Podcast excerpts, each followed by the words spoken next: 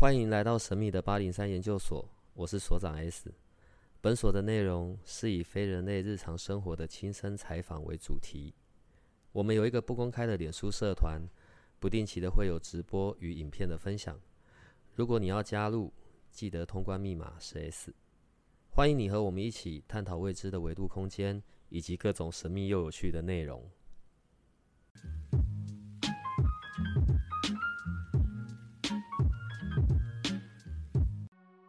所以，请问一下，你是会正常的吃饭、喝水、洗澡、拉屎之类的吗？就是你还是会进行这些人类的活动吗？我就知道你要问我很奇怪的话。会吗？会呀。哦，好，我会这样起头，是因为你可能是我认识的人里面懂得最多的这些疗愈的工具方式哦，不管是花精啊，然后嗯，或者是萨满。然后，当然更不用说我们以前的灵气的这一些。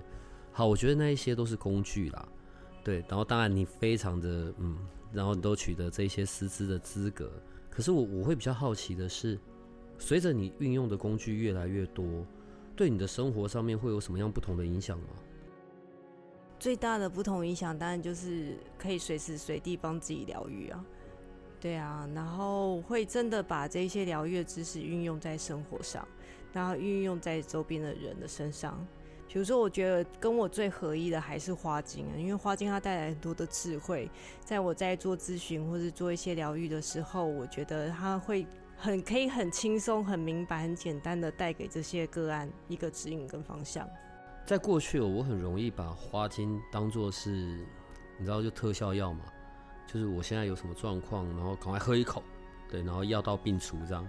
花精不是药，好不好？然后我们在讲的也并不是这种治疗的东西，可是随着因为你，然后对花精多一些些认识，它似乎是比较专注在情绪上面这件事情的。对，他在处理情绪平衡的部分会，呃，效果会非常的好。但是，呃，随着后来，因为，呃，你刚说的是急性的用法，就是花精对那个急性的一些情绪的处理，它的效果非常的显著。但是很多的情绪一过了，我们的很多的问题都还是没有解决。所以，为什么我们会建议大家要长期使用花精？就是有一些你的生活中的。就是作息呀，你的生活习惯呐，或是有一些你的关系的议题呀，有时候不是一一喝一次两次花精就可以解决，是你愿意要去跨越，要去面对这个课题，你才有办法真正的去穿越。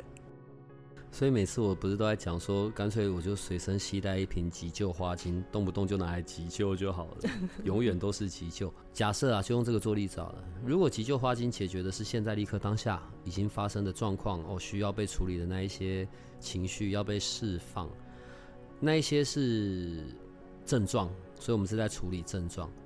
可是真正的根源，因为事件。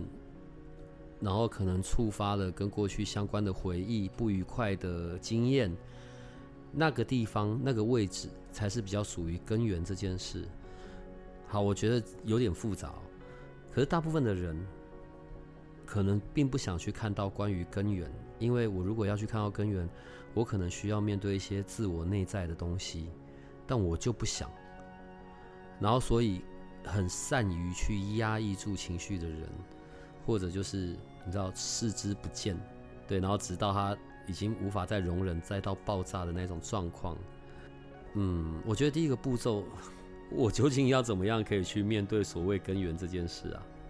我觉得不用逼自己啦，就凡事都是要自己准备好，你再去去面对，然后那时候你就会比较轻松自在。就是修行这条路其实是很轻松、很自在，然后。就是你准备好了，我们就很轻松跨过去。当你还没有准备好，别人怎么推、怎么挤、怎么打你、怎么揍你，你就是不会跨越，因为就是还不愿意嘛。因为就像我们之前说的，疗愈要起它的作用，最重要的是三个字，就是我愿意。就是你要愿意去相信这个疗愈，然后去相信你，你现在可以去处理你现在这人人生中这个很。很重大的关卡，然后你现在愿意去面对你的这些困难，这才是疗愈能真正开始起作用的一个很大的关键。那你刚刚说的部分，我举一个例子好了。我最近遇到蛮多的个案，是我使用的急救花精的部分。那急救花精在有一些的老师他会使用上会比较禁忌，就是因为急救花精它就是急救用的嘛，就是当初巴赫医师呃发明的急救花精，它就是真的拿来呃用来急救一个昏迷的一个渔夫。那所以它其实很多人的用法，真的会把它列为急性的用法。那现在我们会在使用急救花精的时候，我们通常也是会用在这个人的情绪或是他的身体状况有一些紧急状况，比如说急，就是他可能情绪引起的高血压。我们现在说的不是高血压，我们重点是他情绪引起，就是他起，因为他的情绪起伏很大，可能造成他身体有一些的反应，比如说高血压或是一些其他的身体的症状况出现。所以我刚我现在的举例，并不是说急救花精可以治疗高血压，而是如果你的情绪是已已经已经已经失衡到会去影响到你的血压。的时候，急救花精这时候可以帮助你回到一个比较平衡的状态。那你的身体因为急救花精帮助你恢复一个比较平衡的状态了，你的情绪舒缓了，可是你的问题其实依旧没有解决，所以你就要回到你的生活里面去看是什么样的问题造成你的高血压，是什么样的问题造成你的情绪失控。然后，所以我常常会建议大家，呃。就是你在做疗愈之前，你可以帮我的一个忙，就是观察自己的情绪。比如说，你今天高血压了，然后你就留意一下我今天发生了什么事，然后或是昨天发生了什么事，我跟别人的互动之间有发现发生什么样的状况，我跟家人互动有什么有什么问题吗？是什么样的问题造成我今天的高血压？就是我会比较希望大家的会去往情绪面去关照，像很多人的过敏，过敏也是一个很难处理的部分。就是我会突然间起疹子，那你今天起疹子的前提是什么？就是你可能呃，是不是今天有发脾气啊？还是你今天有什么压力呀？或是你吃到了什么东西？穿穿了哪一种材质的衣服？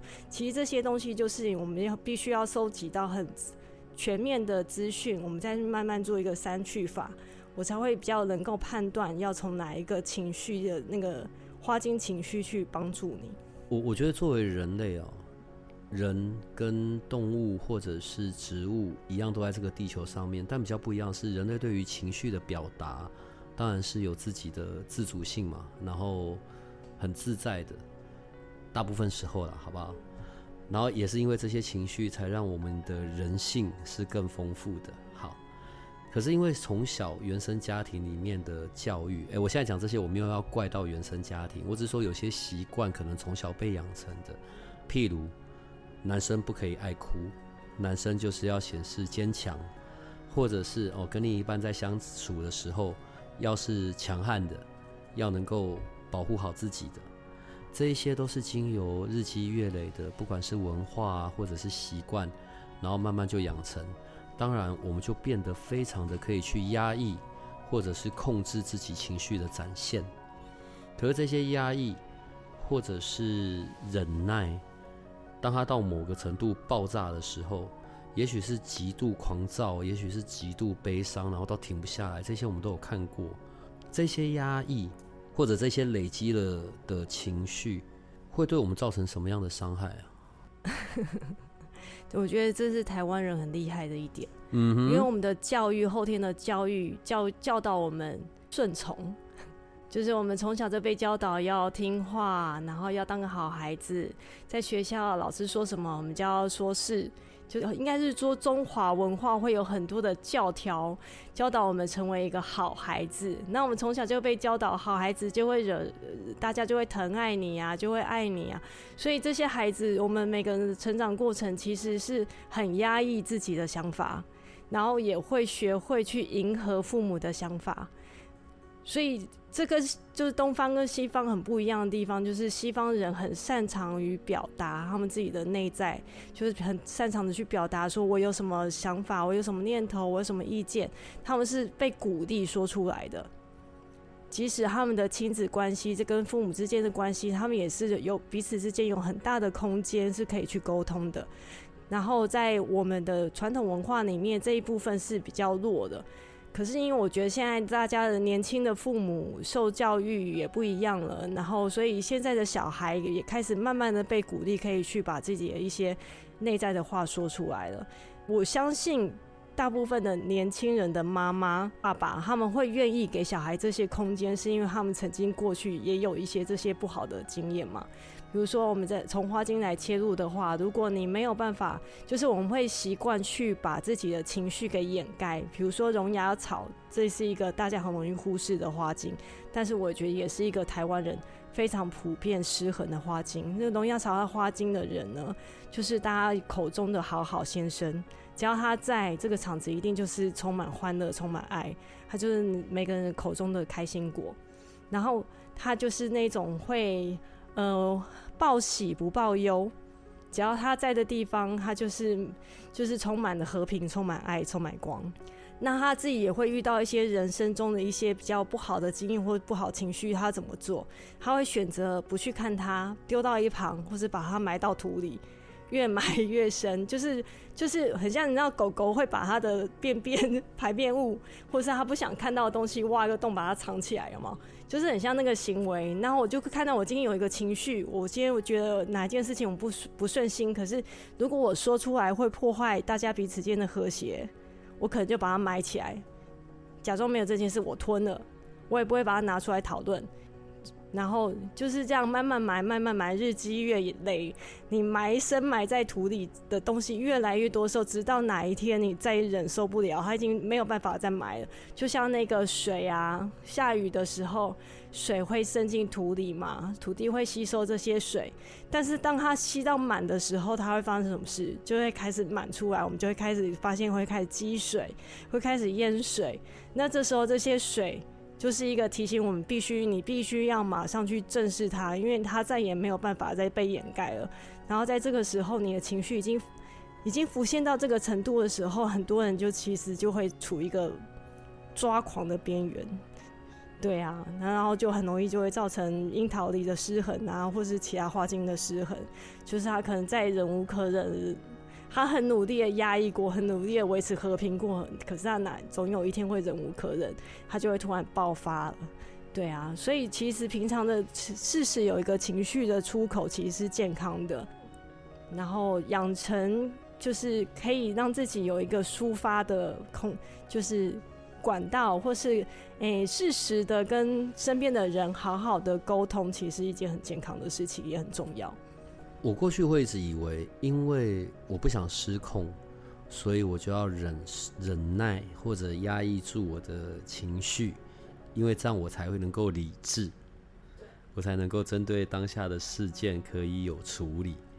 可是后来怎么看都觉得这个逻辑好像不太对，反而是应该当情绪处理完，才能够回到理性或者比较平和的状态，也才比较不会做出错误的决定。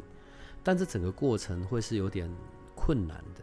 我我我说的困难是，光在当下，因为情绪的发生是源自于可能过去我有类似的经验，或者它勾勒起我在生命里某一段的回忆，这些事件，这些过往的事件所带来的创伤。好了，先用一些这些字眼。所以我光要愿意去看到这件事情，或者要去承认，这中间好像是有一个流程的，是。对啊，所以每个愿意走上自我疗愈的人，其实都很有勇气，都是很勇敢的，因为你必须要去面对你过去的很多的伤痛跟疮疮疤。对啊，可是因为没有一个一个人是完美的，然后人类的我们的设计，我们的人体的设计是有情绪体的，我们跟神明不一样，神是没有情绪体，人是有神情绪体，所以人的情绪体设计代表他给你的这个设计，代表你一定会势必经经历了。情绪的失衡，你如果没有必要经绪经历情绪的失衡，你就不需要有情绪体这个东西嘛？那这个我们会借由情绪的失衡，就就是失衡、平衡、失衡、平衡中，会去找到一个最好的、完美的一个平衡点。然后每一次的从平失衡走上平衡，都是一个很新的，都是一个很好的学习。就像你刚刚说的，你说会忍住不要抓狂，就是我觉得这是很多灵性、是走身心灵的人的一个问题，有很多身心灵老师会有这样的问题，他觉得我是老师，我是灵性老师，我是一个疗愈师，我是一个身心灵的导师，我必须要充满爱，充满光，我给带给大家的所有的面相都要是美好的，我就像要是像神一样的存在。但是他也是人呐，他也是有情绪啊。当他面对他自己黑暗面的时候，要怎么去跨越？而且你知道，这就是一个我们说的阴阳平衡、太极的平衡。你有多么的光明，你就会内在会有多么多么的黑暗。就是你的那个爱有多大，你的阴暗面就有多大。那你要怎么自自在自己的心中去找到一个平衡点？那个平衡点绝对不是把它压压抑住，看假装没看到它，没有这件事。我没有黑暗面，我是完美的，就就是就是。不是这样子的，就是而是你自己要去找到一个很棒的方法去。当你在内在有一个你自己的黑暗面的时候，你自己要暴走了，那你自己有那个很可怕念头想伤害人的时候，你自己要怎么样去面对那样的自己？对啊，就是其实很漂亮的你，很光亮的你，很充满智慧的你，暴怒的你，然后那个吃很多的你，生病的你。或是很很黑暗的你，很邪恶，的你，全部都是那个都是你自己的一部分啊。就是有没有办法做到每一个面向的你，你都可以爱自己？对啊，如果可以做到这一点，其实你就是觉得，我觉得就是已经在这个部分，你已经达到一个很好的平衡。啊，听到声音就知道我们最爱阿米娅，阿米娅老师来了。Hello，大家好。所以请问一下，因为我认识你的时候，你就是长这个样子。没有，你认识我的时候比较漂亮吧？啊，随便啦，以你们这种年纪算 OK 啦。请问你有经历过那个豆蔻少女的那种青春年华吗？豆蔻少女没有哎，我还真的没有哎。我必须老实说，我的阳性面胜过阴性面。在这每个很少女时期的时候，我其实是一个像男孩子一样的存在。我那个时候。你知道，大家会说那个有一些人的阳性面比较强，就是这个人会理比较理智，他可能会比较阳刚，然后脾气比较刚硬。那阴性面比较强的人，就是他比较温柔、比较柔软、比较包容、比较有弹性。我觉得我过去在二十岁、呃三十岁之前，我都是处于一个过度强悍的女人。我到三十岁之后才学习，其实我不需要这么坚强。对啊，这就是年纪嘛。所以在那个时候，当现在我们回首过去的那一段时光，好了，嗯，什么原因让你必须要是强悍呢？为什么你会用这个东西、这个字眼来说自己？要这样讲吗？这样好伤人，太老实了。就是当你身边的人没有办法让你觉得可以依靠，你觉得很多遇到了很多人事物，你必须要很勇敢去面对的时候。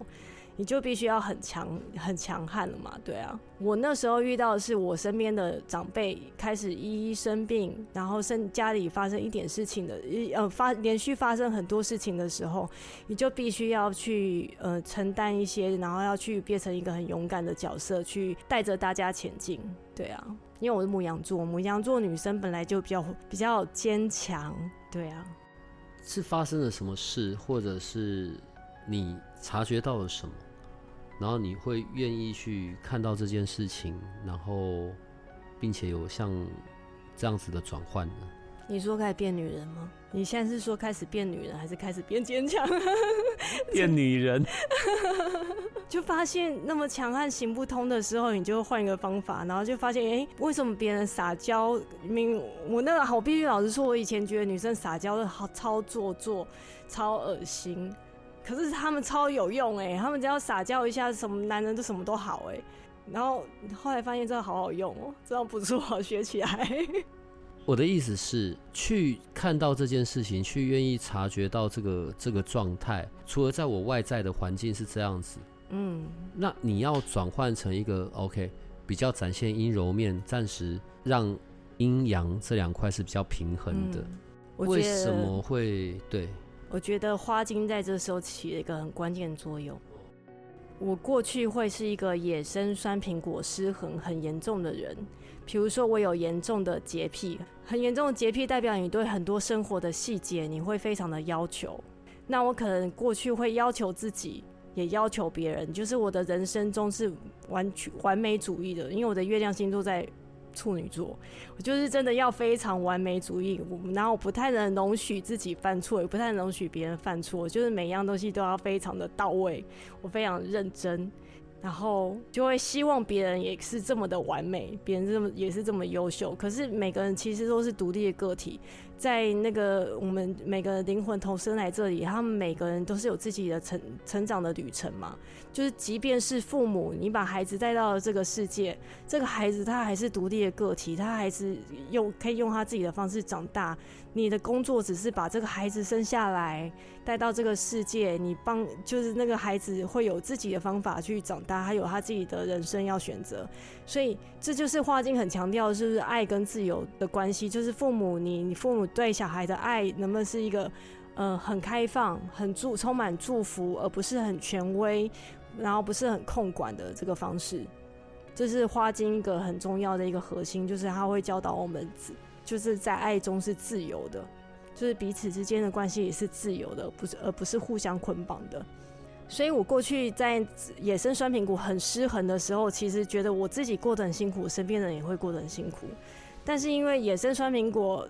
失衡的那个时候，我其实我觉得我那时候比较漂亮，因为我每天都会花一个小时化妆，然后每天都很认真的化妆哦。对啊，我每天都弄得很漂亮的出门，然后我从头到脚，连脚就是指甲的那种，我都要把它维持到完美的状态，我都是要保养它。我觉得我那时候简直就是一个自己都觉得自己好美 的状态。对啊，但是后来我开始发现了自己的失衡了之后。我用了另外，我除了野生酸苹果，我还用了另外一个花精，叫做盐水。盐水它是花精里面唯一一个不是花的那个配方，它其实就是水，它就是盐水、盐泉水。那盐泉水会带领着我们，它其实就是教导我们怎么样去跟水的元素融合。我们就是要像水一样，水具有很强大的包容力，然后水也具有很强大的力量，就是它可以很强大，它也可以。缓缓的流，就是它其实是教会我们顺流，教会我们包容，教会我们充满弹性。所以圆缺水失衡的人呢，他就会比较严谨，他不知变通。所以在这个时候，如果盐泉水的花镜可以进来协助的话，他的人生会轻松非常多。所以我其实我的人生因为一朵一朵花镜的介入，我就会慢慢的转变。然后我现在就是素颜也可以出门，我现在超穿越。嗯，好，你刚刚因为你前面讲到要面对自己，或者要可以看到这一切，愿意去看到，它是需要勇敢的，它是需要一个比较大的勇气的，因为过去我们选择视而不见嘛。然后在你刚刚的过程里面呢，我觉得啊，我我我我也会有这种状况，控制，我控制事情，或者是我设下了某一些的界限，这一些就我的立场而言。我其实是想要安全，我想要小心。当然，这背后更多的是因为来自于我的担忧、恐惧嘛，我的害怕。过于控制，最后就会导致失衡。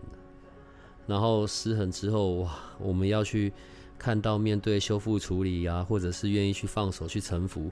好，这是一大段很漫长的过程啊。大概只是每个人发生的时间点不太一样。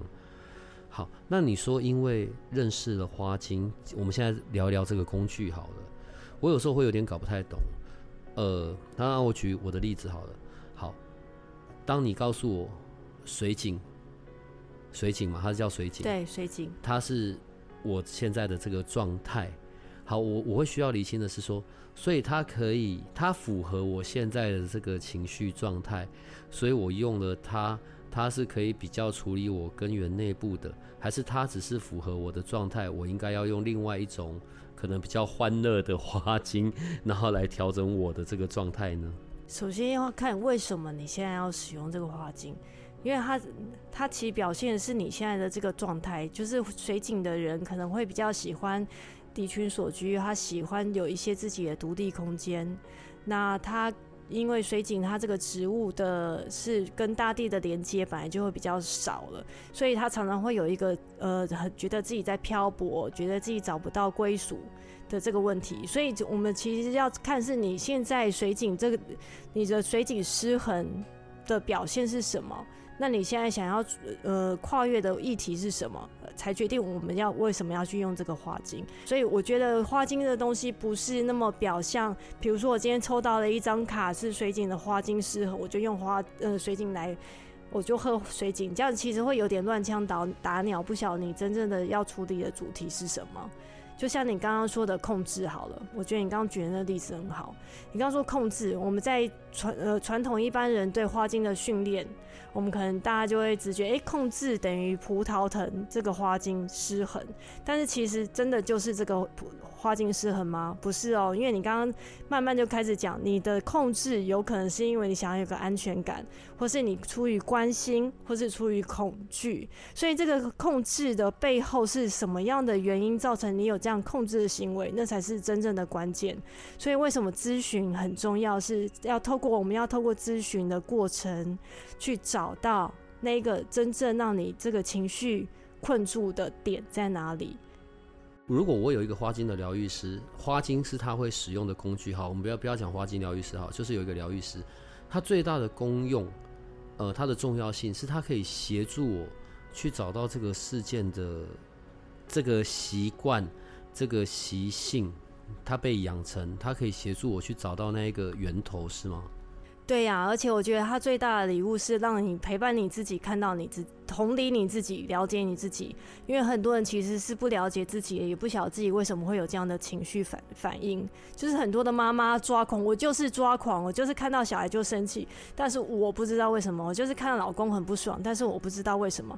可是花精会帮助他们去厘清他们的情绪，然后去理解自己的情绪。然后有时候其实他只是需要一个同理自己。然后去了解自己，然后去原谅自己。就是有些人过的卡关，其实是没有办法跟自己和解。嗯，可能我发脾气的对象是另一半，可是那个只是因为他很倒霉，刚好在我旁边。实际上不是因为他哦，也有可能是因为他所做的一些行为或事件。但真的引发到我抓狂的，并始终并不是这一个在我前面的这一个人。是这样子吗？对啊，而且很多是你的抓狂的点，他就是他可能不觉得他要做什么，可是你那个就是你无法忍受那个点，那你可能要去看一下为什么你对这样子他的他做这件事的反应会那么的激烈，或是他的哪一个他的行为模式、他的个性，就是你有时候看到别人的不好，你会很生气，可是其实是你不喜欢他身上那个你。我常常会用镜子来举例啊。用镜子来举例的话，就比如说，我会看到别人身上的某个样貌是我不喜欢，我看了就好讨厌、好生气。但其实是我在他身上，我看到我自己也有这样子的面相，然后我没有办法接受那样子的我自己，所以我会导致这样的一个情绪失控出来，然后那个就很倒霉，那个就被因为那个镜子那一位镜子就很倒霉，就变也出气筒。我看得到你身上的这一些吸引我的好的特质，或者我看到你身上那一些让我抓狂、美颂、讨厌的那一些特质。重点是因为我也有，所以我才看得到。好吧，当我没办法特别去留意到我的情绪的时候，问题它还是依然会展现，它依然会发作。那它最容易也最快速可以伤害到的就是关于关系了，不管是我跟周边的人关系。或者是我跟我自己的关系，嗯，很多人都会忘记要跟自己的关系是要和谐的哦。对，重点就在这里啦。那我到底要怎么样可以去发现到这件事？如果我自己可以先有一些练习，或者我要怎么样去提高我的那个？察觉呢，或者是我要怎么样去提升我对我自己的留意？因为很多时候我是根本不会去看到我自己的，因为我已经养成了很多的理所当然，因为我有很多的习惯。哦，那我可以怎么样开始？我常建议我的个案在每天睡前的时候，给自己三到五分钟的时候时间，去回想我今天做了什么事情。太难了吧？不会啊，你其实就不用不用静心，你就是睡睡着之前，你给自己一点时间。我这三到五分钟，就是安静的回想一下我今天在干嘛。那我今天哪些事情，我就是跟自己聊聊天，是跟自己说话，就是把自己当做自己的另外一半，就是我们的妈妈都会很疼爱小孩，都很想要跟小孩说多说几句话。你今天在学校好不好啊？今天在学校发生什么事？可是我们很少会问自己，你今天过得好不好？你今天一整天你快乐吗？你发生了什么事？那你什么有可能有一件事情你处理也不好，然后你心里面有点沮丧，那没关系，你安慰你自己啊，说没关系，我们就是练习嘛，我们下次再，我们下次会做得更好。就是给自己一点时间跟自己对话，你不一定要自言自语的说出来。虽然我觉得也没有什么不好，就是你在内在跟自己对话，我觉得就是一个觉察的开始，然后就是一个开始关怀自己，开始注意自己，把注意力回到自己一个很好的方法。就是你不用花太长的时间做这件事情，你每天只要给自己三到五分钟，你慢慢就会养成习惯，你会去觉察你自己。的一些行为，为什么今天会说这句话？为什么今天会生气？那背后真正的原因是什么？我真的，比如说我今天跟妈妈吵架，那我今天跟她吵架的点是什么？我真的很气她吗？为什么气成那样子？有时候你就就是会去理清了很多的情绪问题啦，然后你也会发现有一些的愤怒其实很没有原因，没有没有必要。比如说你跟你的。女朋友隔前一天吵架吵了你死我活，很想要杀了他，把他给碎尸万段。可是你隔一天可能忘记你到底在为什么事情吵架，对啊。为什么我光听你讲刚刚这一大段，我就觉得毛骨悚然？这样，我觉得这是一件非常困难的事。好，我们今天必须针对这个部分有一些比较深入的谈话，是因为这样子的。有的时候我们可能会求助一些外来的资源或协助。哦，甚至假设找人去开坛做法好了，对，想要运势好一点或怎么样子。我我觉得在这一大段时间，我很容易看到的是，可能在刚开始的时候都很有用，可是它可以承它可以承接的时间，它可以有效用的时间没有那么的长。好，因为很多的，好，假设我去做了一些什么法事，好的了，好吧，然后或者是我去运用了一些外在的工具，因为这东西还是用在我身上的。重点是还是得要我的频率，我的状态是在那一个我们比较常听到的，呃，可能一个比较平稳的、和谐的，甚至说的高频的那个状态里，我那个时候就会非常好，就会可以很有用哇！想要什么显化的能力也会变得比较好。可是重点是我们很难长时间处在一个稳定。我们讲的和谐或者是高频的那个状态里，这是比较难的事情。而通常这种卡住让这些事可以维持比较长的，都是在情绪。所以你看，我现在也不得不承认情绪这件事情的威力了。可是情绪的排除，你看，即便到现在，我依然用的是“排除”这个字眼。我非常习惯的用排除啊、控制啊、切断，我会习惯用这些方式。可是这些似乎不是一个好的的方向哎，因为你忘了一个最重要，就是接受自己的情绪，就是接受我接受我今天在生气，我接受我是人，我就是会生气，就像我就是会肚子饿一样。对啊，就是我们的这些七情六欲都是正常会发生的。就是你如果接受你自己本来就可以有这样的情绪，你就不会有这么多的反应，而且。大家也会很习惯要去外求，就是我我今天情绪失失衡了，然后我就起呃希望疗愈师呃帮我恢复，那我现在心心情好，或是我就去庙里拜拜，希望把这些烦恼都交给这些神明，让他们带着我的一切困扰，然后帮我把所有一切都解决。可是其实这是没有对自己负责的方法哦。对啊，你这样子就是你还是会进入那个无限循环，你的问题还是存在，所以。我才会觉得建议大家，就是你可以寻求协助，真的不行的时候你可以求救，但是最重要的源头还是你有没有愿意改变。如果你没有自己没有愿意改变，就像我的守护神们常说的一句话，就是你如果自己没有愿意改变，神都救不了你。就是就是有一些心心理状态，你心理状态不改变，生活状态不改变。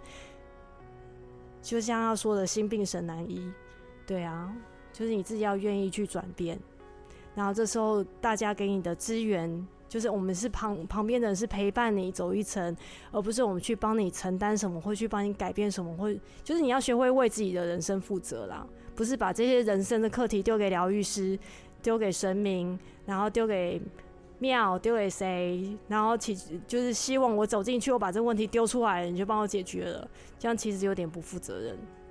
因为自己的功课必须还是要自己做，就像你肚子饿，你只能自己吃饭啊，我们没办法帮你吃啊。好吧，可能当我开始意识到我有这些状况，可是呢，你知道每次都讲说跟身边的人聊一聊，跟信任的人，可是其实这是有困难的，因为我的这一面我就不想让人家知道啊，我就不想去看到我们有很大的形象问题，好不好？不要说我啦，大家都嘛有。就某些状态，我是真的不愿意去展露、去显示的。我可以找你做这件事吗？当然，这是疗愈师存在的原因啊。因为疗愈师不会把他个案的内容向外透露，所以其实每个走进来的人都可以很放心。而且，因为我们常常 在大家结束一一结束歌啊，我们就其实不太记得发生什么事情了。对对对，我觉得这个是必要性的。就像我看完了一张盘，我就会什么都忘光光。对呀，所以其实疗愈师就是陪伴你在这个时候可以跨越你的一些问题嘛。那因为每个人都会有盲点，即便是我自己，我也会定时去找我的老师做咨询，因为我们帮自己。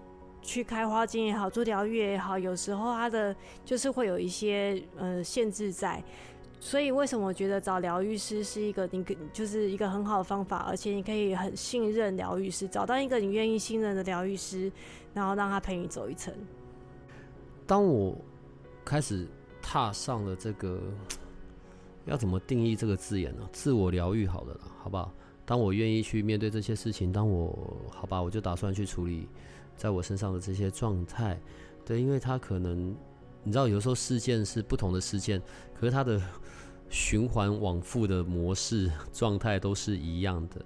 好，直到某一刻，我终于愿意选择去看到、去面对。呃，这个过程会很长吗？要花很长的时间我才能处理完吗？就是真的因人而异，有些人速度很快。就是又回到刚刚那个我愿意的部分了。就是当你很愿意打开的时候，你愿意跨越的时候，很多事情的发生就是真的，在那个念头一转念的时候，疗愈就开始，疗愈就产生。有时候很多的事情就迎刃而解了。现在去到你的前面，反正呢，对你而言，你会用的这些方式或者工具，也不是只有单纯的花精嘛，对不对？其实是符合个案他所。需要的方法，嗯，所以如果是我去找你，搞不好你就会开那个火点，把我全身上下烧一次，这样。千万不要带着我做瑜伽，好不好？拜托。哦，没有，我也不行。嗯，我们现在如果要找到你，可以透过八零三上面的 line eight 就可以找到。哦，对啊，可以啊。对，而且我们上次有谈，因为我觉得有的时候一开始，然后就要去。立刻马上坐下来。虽然我们大家常常在空中听到你的声音，好像好像已经很认识了，对，但要直接坐下来，然后就开始讲这一堆，我觉得真的有难度。所以，我们把它分成了两个两个阶段。第一个阶段是我们，我希望可以先有一个线上的交谈的这样子的方式，对，然后接着，当然到跟你面对面的处理的时候，会是在一个安全安静的空间里面的。嗯。这个有一个好处，就是一开始第一阶段的咨询的时候，我可以先理清你的问题，又可以用哪一个样怎么样的疗愈法切入，也许是花精，也许是能量疗愈，也许会是做一些简单的咨询，或者只是抽个花精卡就可以解决了。所以就是我觉得这是一个呃，就是我们第一次见面，然后请大家带着你的议题来，就是你现在遇到什么样的困难。然后希望我可以怎么样协助你？然后如果你真的有这样的需求的话，可以约，我们可以先约一次的线上咨询，然后我们再开始做真正的疗愈。所以在我要面对这一切的过程里面，呃，我是可以跟你一起有讨论的，然后我是可以跟你一起在这过程里面去看到东西的。然后不会是哦，你说怎么样，然后就带着我怎么走走走，不是，而是你是跟我一起共同进行的。对，疗愈师其实是比较安静的那一个，我是听故事的人，我不是讲故事的人。嗯哼，对呀。所以现在呃，好啦，我觉得因为新的一年也到了，今年又是一个很特别的一年。对，因为从我这边的观点，哦，二零二三、二零二四的这个交接的时间是又要进入新的二十年的期间。我想，在很多的收到的讯息上面，也在讲是一个为自己重新打底，然后为自己你知道可以抛弃过去的一些困扰，准备迎来新的一个循环的时间。也许可以透过阿米亚老师在旁边的协助，去找到。啊，其实也不要找到，其实可能本来早就就知道的那一些状态，那一些根源，然后并且可以去转化跟处理。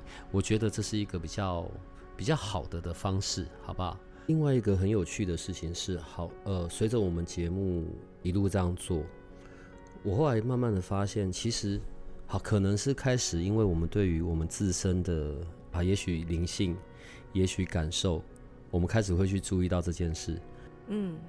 也透过节目的关系，我觉得很妙的是，很多在这里的人，包含我自己周边的，有很多所谓的那种敏感。我指的不是过敏哦，就是我我要怎么举例比较好？譬如说啊，假设我我如果把我自己丢在一个很复杂的环境里面，空间啊，里面可能有很多各式各样不同的人，然后有那种乱七八糟到处窜的的那种能量，我就会被影响到。这种情境很像是，如果我现在一直接近一个很负面的人，好了，我很好像就我就一直去吸他身上的东西，好像我就是海绵，好了。我指的是在这种情况，不管是人或者是空间，整个大环境那一种很脏的啊，然后啊，尤其像这几年好了，整个外面能量是很糟的。那那我怎么样可以回到我自己的干净？我总不能随身带着两根圣木，还是带着一大包鼠尾草到处烧？你你你这样理解我在问什么吗？我知道。那在萨满的这一块，或者是你个人，你会怎么处理这种状况呢？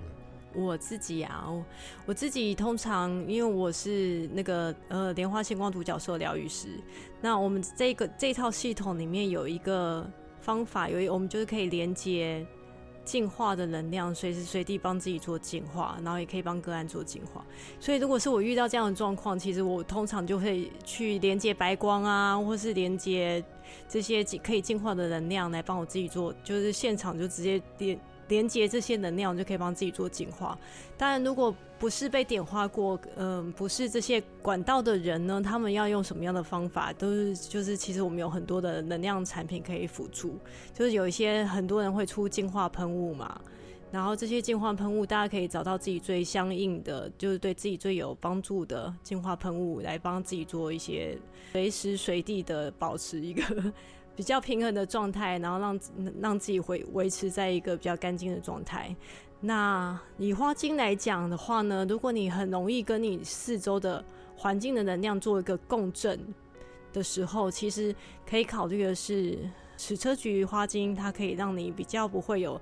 在那个大环境中，比较不会有能量流失的状态，就是你即即使你跟别人是有接触的，你的能量也比较不会去流失。那红丽花这个是我自己比较常用的一个花精，就是红丽花这个花精呢，我们会用在呃过度担心所爱的人身上。可是当我太容易跟这个世界上跟每个人有一个共振的时候的。呃，太容易去跟大家产生一个连接的时候呢，其实我也会用红地花来让我跟外界保持一个比较安全的距离，让我自己可以处于一个比较的轻松自在，回到自己的，就让我自己的能量回到我自己身上，比较不会那么外放。当然还有很多能量的工具啊，像有学过月光之路的，他们可以用光剑。把自己围起来，然后是让自己去切掉一些比较不必要的连接。嗯，其实方法还蛮多的。你知道，我觉得共感的这种状态，对于比较就是比较吸附的这一种的，像像我这一款，我我我我就真的觉得很受不了。然后我们现在讲到共感，是因为这样子的。我我觉得接下来会谈到一些些跟显化这件事有关，焦点不是在于显化。呃，譬如假设我现在是一个极度负面的状况，我是充满着各式各样的怨恨。对，通常当我在这种情境下，我如果想着一些负面的事情，它就是可以发生。譬如说走路跌倒啊，骑摩托车后面撞前面啊，或者走路踩到狗屎啊。哦，这这种极度糟的能量、极度糟的频率，它也可以让不好的事发生。最理想的状态是我我在一个平静的、平稳的，甚至是。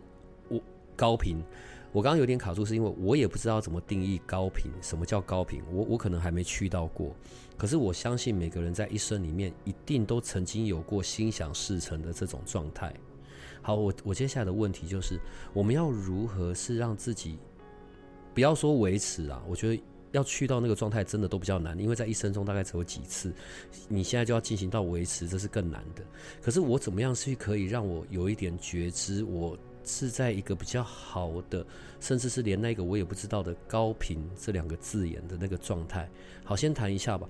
你会怎么定义高频这件事？高频的定定义吗？嗯，我觉得这很难定，因为每个人标准不一样。然后呢，就是就像我们大家之前常会讲说，呃，我们遇到的一些众生，大家可能就会觉得那是低频能量。可是其实，如果我告诉大家，人的频率有可能比这些众生还要低，因为我们是物质体，他们还不是物质体哦，他们其实是能量体。如果我们其实还是比这些呃大家口中说的。鬼啊灵啊还要沉重的话，大家会有什么样的想法？会不会其实我们才是低频的那一个？就是鬼看到我都烦。对啊，所以其实我觉得不用去想那么多，也不用去分化那么多。我觉得这样是有真的有点把把它定义成高频、高频、低频，是真的有点二元化了。那就是我我们把它定义成什么是让我们舒服的能量，或者什么是我们让我们不舒服的能量？什么是正面能量？什么是负面能量？会比较简单一点点。对如果我可以比较长时间保持在我心境上的喜悦、平和，这个就是一个好的能量。没错，其实那个最高频的能量其实就是爱啊，就是爱。我们常常大家都知道嘛，就是爱是一个频率很高的能量，它其实是一个能量，它不是只是一个行为的表现哦。然后爱的爱的这个能量，它厉害到它可以疗愈万事万物，它就可以解决所有的困难，因为。因为他的他的就是万维，真是他要怎么讲？说爱其实就是一个解药啊。所以你知道，讲到爱这件事就很难啊。我我我也不太确定关于爱的确实的感受应该是怎么样。那是不是就只有在那种好像热恋时期的喜悦啊，然后那种小心跳？你知道，问题热恋时期又不会维持多久，所以你怎么爱？其实就是让自己想办法维持在那样的状态。我们为什么看到小朋友的时候会觉得很喜悦？我们看到小朋友他们在怎么样胡闹耍赖，把满脸吃到冰淇淋，我们就是会觉得啊，怎么那么可爱？然后那当我们看到那那么很可爱的时候，我们那个发自内心的笑，那个发自内心的喜悦，其实就是极高频的能量了。对啊，就是让自己想办法维持在那样子的状态，所以你要为自己创造一个 这样子的环境。如果你身边的人会让你一直处于在那个很不快乐、很……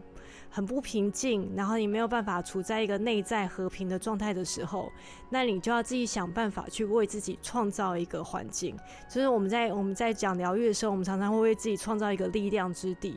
就是在这个力量之地，在这个力量之地，它也许是一个空间，它它也许就是一个曼达拉让你静心的地方，或是它也许就是一个小小的一个水晶的摆阵，或是一个花的一个一个花的装饰，就是。只要它能让你是维持在你内在一个平静，然后维持在一个很稳定的状态，让你处于在一个很喜悦，然后充满爱的状态，其实你就是已经在那个能量里了。所以，与其去期待说，呃，我怎怎么样有办法一直处于这样的状态，或是一直去找找庙啊，我想到想到就去哪一间庙做一下，这也是让自己就是，如果你真的很不平衡。你可能经过哪一间去了龙山寺啊、行天宫啊，或是哪里经过哪里就进去坐一下，那也是个让你很快可以回到你平静的方法。就是其实方法很多啦，然后可以自己创造，不一定要外求。我们今天会聊到这一些东西，是因为我我也有我的一些困惑啦。这是呃，等一下我会问你的最终的大问题。嗯，像有时候我们听众会问，所以我现在都不太喜欢帮人家看。看盘，你知道，就是紫微斗数的命盘。好，要先讲紫微斗数呢，不是命，它在讲的是运。它上面写的都是我们从几岁开始起运，然后呢，十年一格，所以我们人生到底走到哪一格？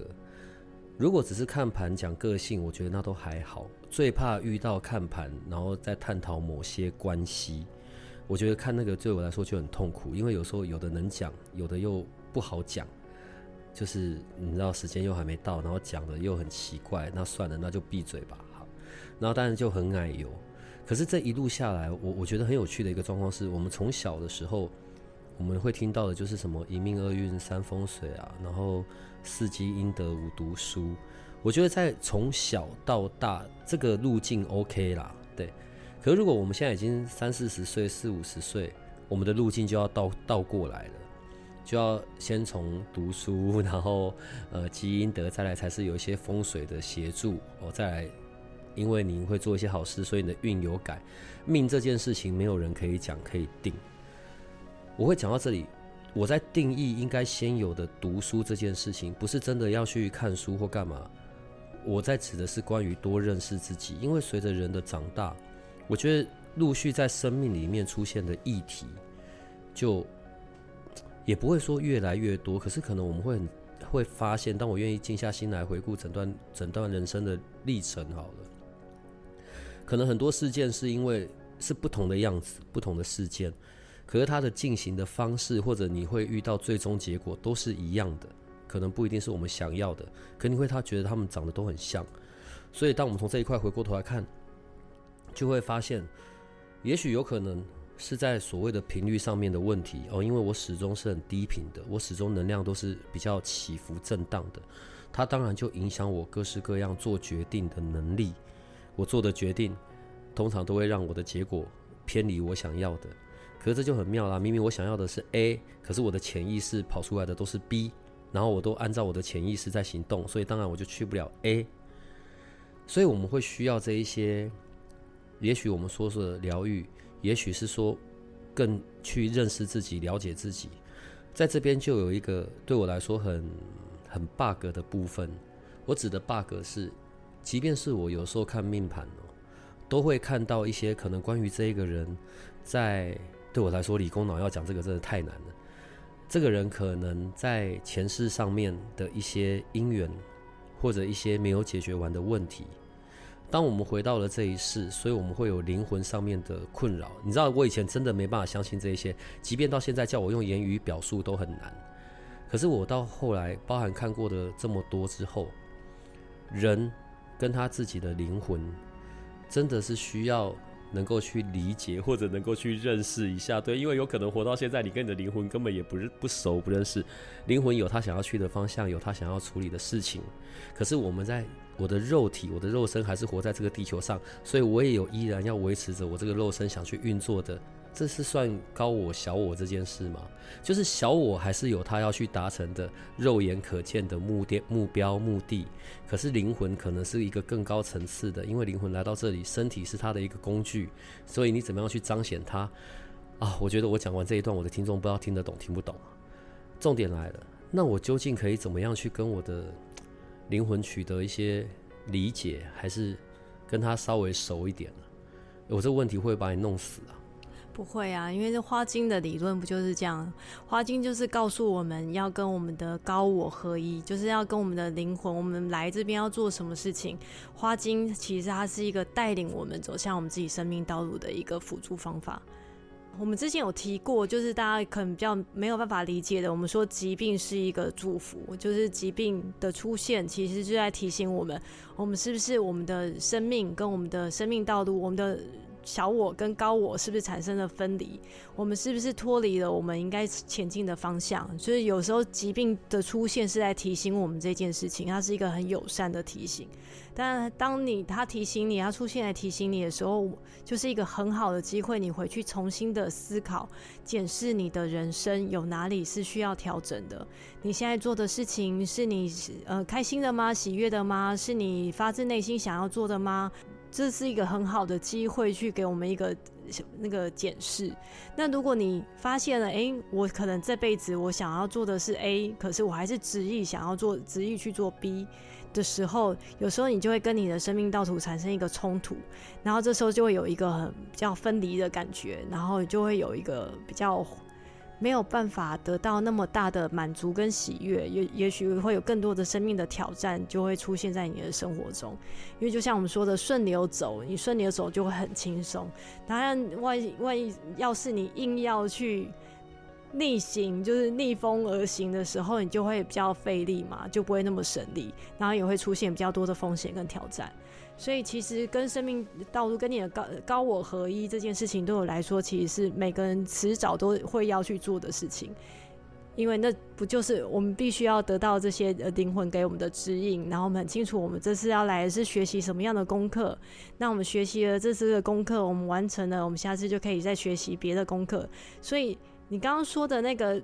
我们会讲到什么前世的课题，就是有我们会说的，就是之前也常提到的业力课题嘛，就是业力业力对业力其实就是你没有做完的功课啊，就是就是这些功课，我们我们过去必须要学习，但是我们没有学习好，那我们这辈子就再重重新学习一次，就是也没有那么可怕，就只是一个不及格重修的概念，大家都有这个经验吧？应该没有人真的从小到，大都是满分的吧？对呀，这没什么好可怕的，就是。哦，好，我知道我这一辈这个这个功课我没有做好，那我再重新来一次，我再重新试一次，然后就尽量在这次把它圆满，让它每能做多好就做多好，对啊。合一这个字眼，我常常听，但我我自己啦，我觉得我没有去到过那个那个位置。可是如果真的我的人或者跟我的啊假设假设啊，用我们传统说法精气神好了，真的可以在一个合一的状态，那是一个比较。平静喜悦，甚至是可以比较了解为什么这一世会来到这里，以及自己该该执行的使命。合一是像我刚刚表述的那个样子吗？对呀，你当你真的跟你的高我合一，跟你的内在身心合一的时候，心里面会有一个极大的窒息。那个满足跟喜悦，其实很难用言语去表达，它就是一个感觉而已。那有时候其其实有时候有可能只是一件很小很小的事情哦，可能你看到你的孩子的第一眼的那个满足跟喜悦，或是只是一个你今天做了一件好事，或是只是扶一个老太太过马路，你都可以得到这样的喜悦。就是如果你只是真的，你有真的在跟你的那个。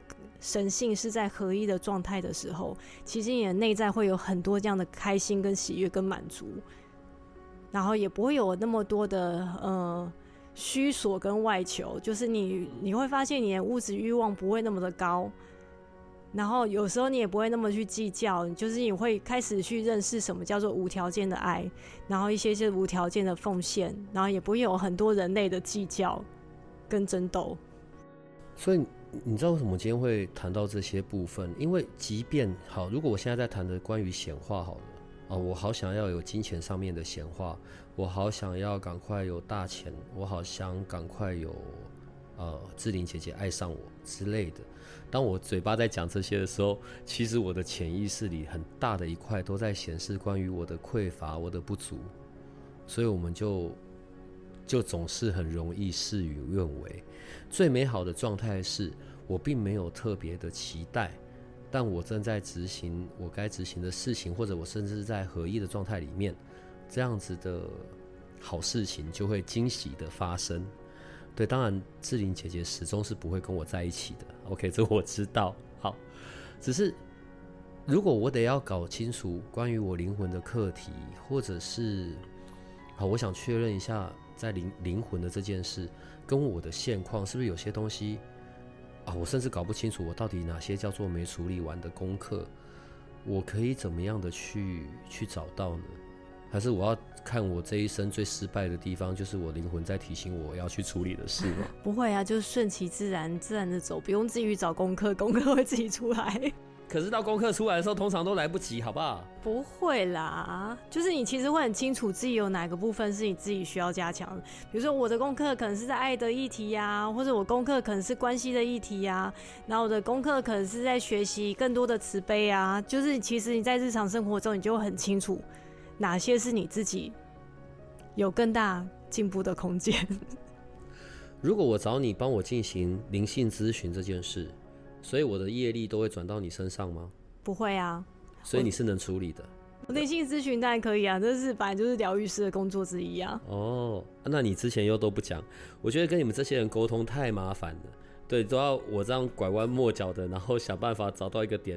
我每次在想说，你不提这件事，是因为如果你跟我谈完，我所有的业力都会转嫁到你身上，对某种程度，我觉得这好像也不错。反正你可以把他们燃烧殆尽，哦没有那我就可以，我就可以获得我的平静生活。我们有说过，疗愈师做的是陪伴哦。在做灵性咨询的时候，呃，可能中间会有很多不同的方式，甚至包含回溯。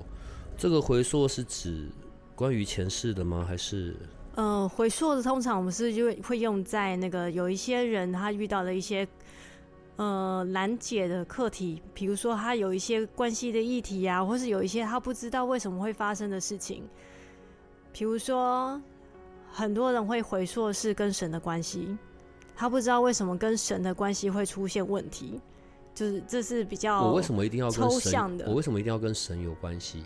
当然要跟神哦，因为有一些修行的人，他会在修行的路上会遇到一些呃跟神的议题出现，他有可能突然发现，哎、原来我对神好生气，我之前以为我跟神是友好的，可是为什么我其实对神有愤怒，或是有些人会对神有排斥。或是有一些人，他明明就是跟神很靠近的人，但是他就偏偏的不想要去靠近神。这是这是举了其中一个例子啊，这是就是有在走身心灵的人比较会常遇到的状态。我觉得好像也不止身心灵，因为我们在讲刚刚在讲合一的部分，其实好灵魂是一件事，神性又是另外一件事。我记得好像说过，每个人都有神性，对不对？可是有可能我真的很抗拒关于我的神性，我自己都不知道我在抗拒什么。但我可能光听到这个字眼，我就你知道我我心里的防卫机制或者美送就起来了。然后这种好像小孩怕跟父母分离，爸妈不在我就 keep 就拜啊那样。对，就是就是我们都大家都知道嘛，小朋友很小的时候会有分离焦虑，他小时候看到爸妈出门去上班，他会是他会哭会闹，会想留住你，不想跟爸妈分开，因为他很爱他的爸妈嘛。那爸妈出门了去上班回来的时候，很多小孩会发生什么样的状态？有些小孩会很开心的迎接他爸妈，说啊你们终于回来了，等了一一天，好想你们。但是有些小孩反而会生气。他会生气，他反而会不理他的爸妈，他会甩脾气，因为他觉得他爸妈怎么可以就这样真的遗弃他这几个小时？你然后他现在看到他爸妈回来了，他是内在其实是喜悦是开心的，可是他表现出来的方法是生气是愤怒，因为他觉得你遗弃我，你为什么丢下我？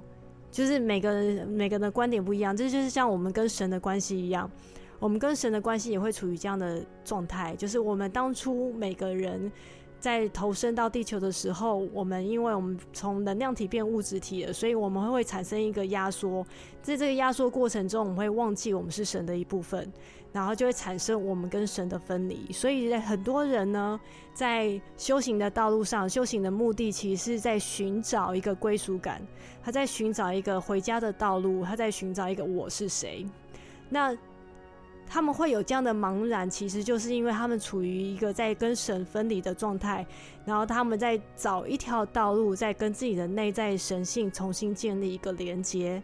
然后当他们建立了这个连接之后，他们就会觉得就少了很多的，就是我们过去说很多人会一直在寻找，一直在追寻，他可能会有很多的匮乏，很多的虚索，他可能会有金钱上的匮乏、物质上的匮乏、爱情上的匮乏、亲情上的匮乏、友情上的各种关系上的匮乏，甚至他会把他这些匮乏会用各种的方式来把它填补，想要试图提醒自己。我没有这些匮乏，比如说可能就会买很多衣服来填补我的虚荣心啊，那我觉得我自己看起来很漂亮啊，或是我觉得我是会把自己弄得很好，才会有人来爱我啊，就是会有我们会有各种的匮乏，我们会想办法去填补它。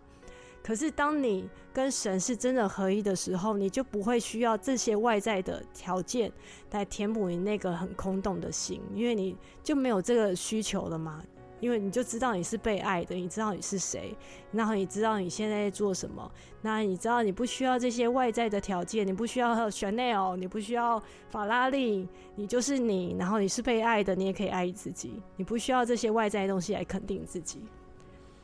当我可以不再受苦于不管是我跟我自己的关系，或者我跟别人的不管是什么称谓的那种关系，也许是安全感得到满足，也许是那一种呃丰盛不再是匮乏的，或者关于归属感。当我这些部分是力量回到我自己身上的时候，我就比较接近于我们刚刚所讲的那个合一，或者跟我的神性可以比较好在一起的那个状态，是不是？呃，所以如果有你来协助做我的这样子灵性的咨询，所以你会把我催眠吗？不然后我会会。躺着睡着，然后你在旁边碎碎念，这样吗？回溯的方法跟催眠不太一样，回溯你会把你带到了另外一个，就是你会进到了另外一个阿法波，可是你是神志是清楚的，然后你同步你也可以看到你被带到哪里，你是可以很清楚的说你现在在哪里，看到什么样的画面，什么样的状态。所以通常我们是有比较难解的问题，或是有需要去呃回溯，比如说童年啊，或是过去式的这些议题，比较或是我们有一些你不知道什么原因，但是它它真的很困扰你的这些议题，我们才会去使用到回溯的方式。那我们回溯就会把你带回到那个时间点，然后去做那个时间点的疗愈。嗯，如果我要进行这样的过程，我们一样把它分成两个部分。第一个是，呃，先安排跟你做线上的，用润线上的谈一谈、聊一聊，确认想要解决的议题或者想要解决的方向之后，然后接着才会约实体的嘛。因为实体的还是要在一个安全的空间里面，然后是可以敞开心房的这样进行，是吗？对对，可是当然，因为我们要遵循自然法则，当我有确定有读到你需要的，的确是回溯的帮助的时候，才会使用这个方法。如果 就是如果你的你遇到的问题是其他的疗愈的方法可以处理的话，我就会就我因为我们真的还是要遵循神性法则，他们给我们什么样的指引对你最好，我就会用那个方法。没关系，因为我的重点只是我要从你的嘴巴说出来，你可以做而已。跟你们这些人讲话呢，你们事先都不会讲，你们可以处理一些什么的，对。然后呢，我都要再从别的地方听到，还有确认你能执行，然后再慢慢的把你们带到我要去的方向。我觉得实在太麻烦的。因为我们然后反正大家就听到了。所以关于灵性上面的咨询，然后或者搞清楚关于我是谁，我想在这边有一个很好的帮手。嗯，所以你的时间都得要安排好。对，那我们今天这一集其实已经录完了，你可以跟我们说再见。赶快说啊！哦，好，再见。你要先跟我们说新年快乐。好，新年快乐！我又被卖了，不是？没有啦，这是一个很好的那个，对啊，对，没有卖，没有卖。好，大家新年快乐我！就这样，再见，拜拜。拜拜。如果你喜欢我们的节目，请多帮我们分享，并且鼓励订阅，让八零三研究所可以持续成为你探索灵能世界的另一只眼睛。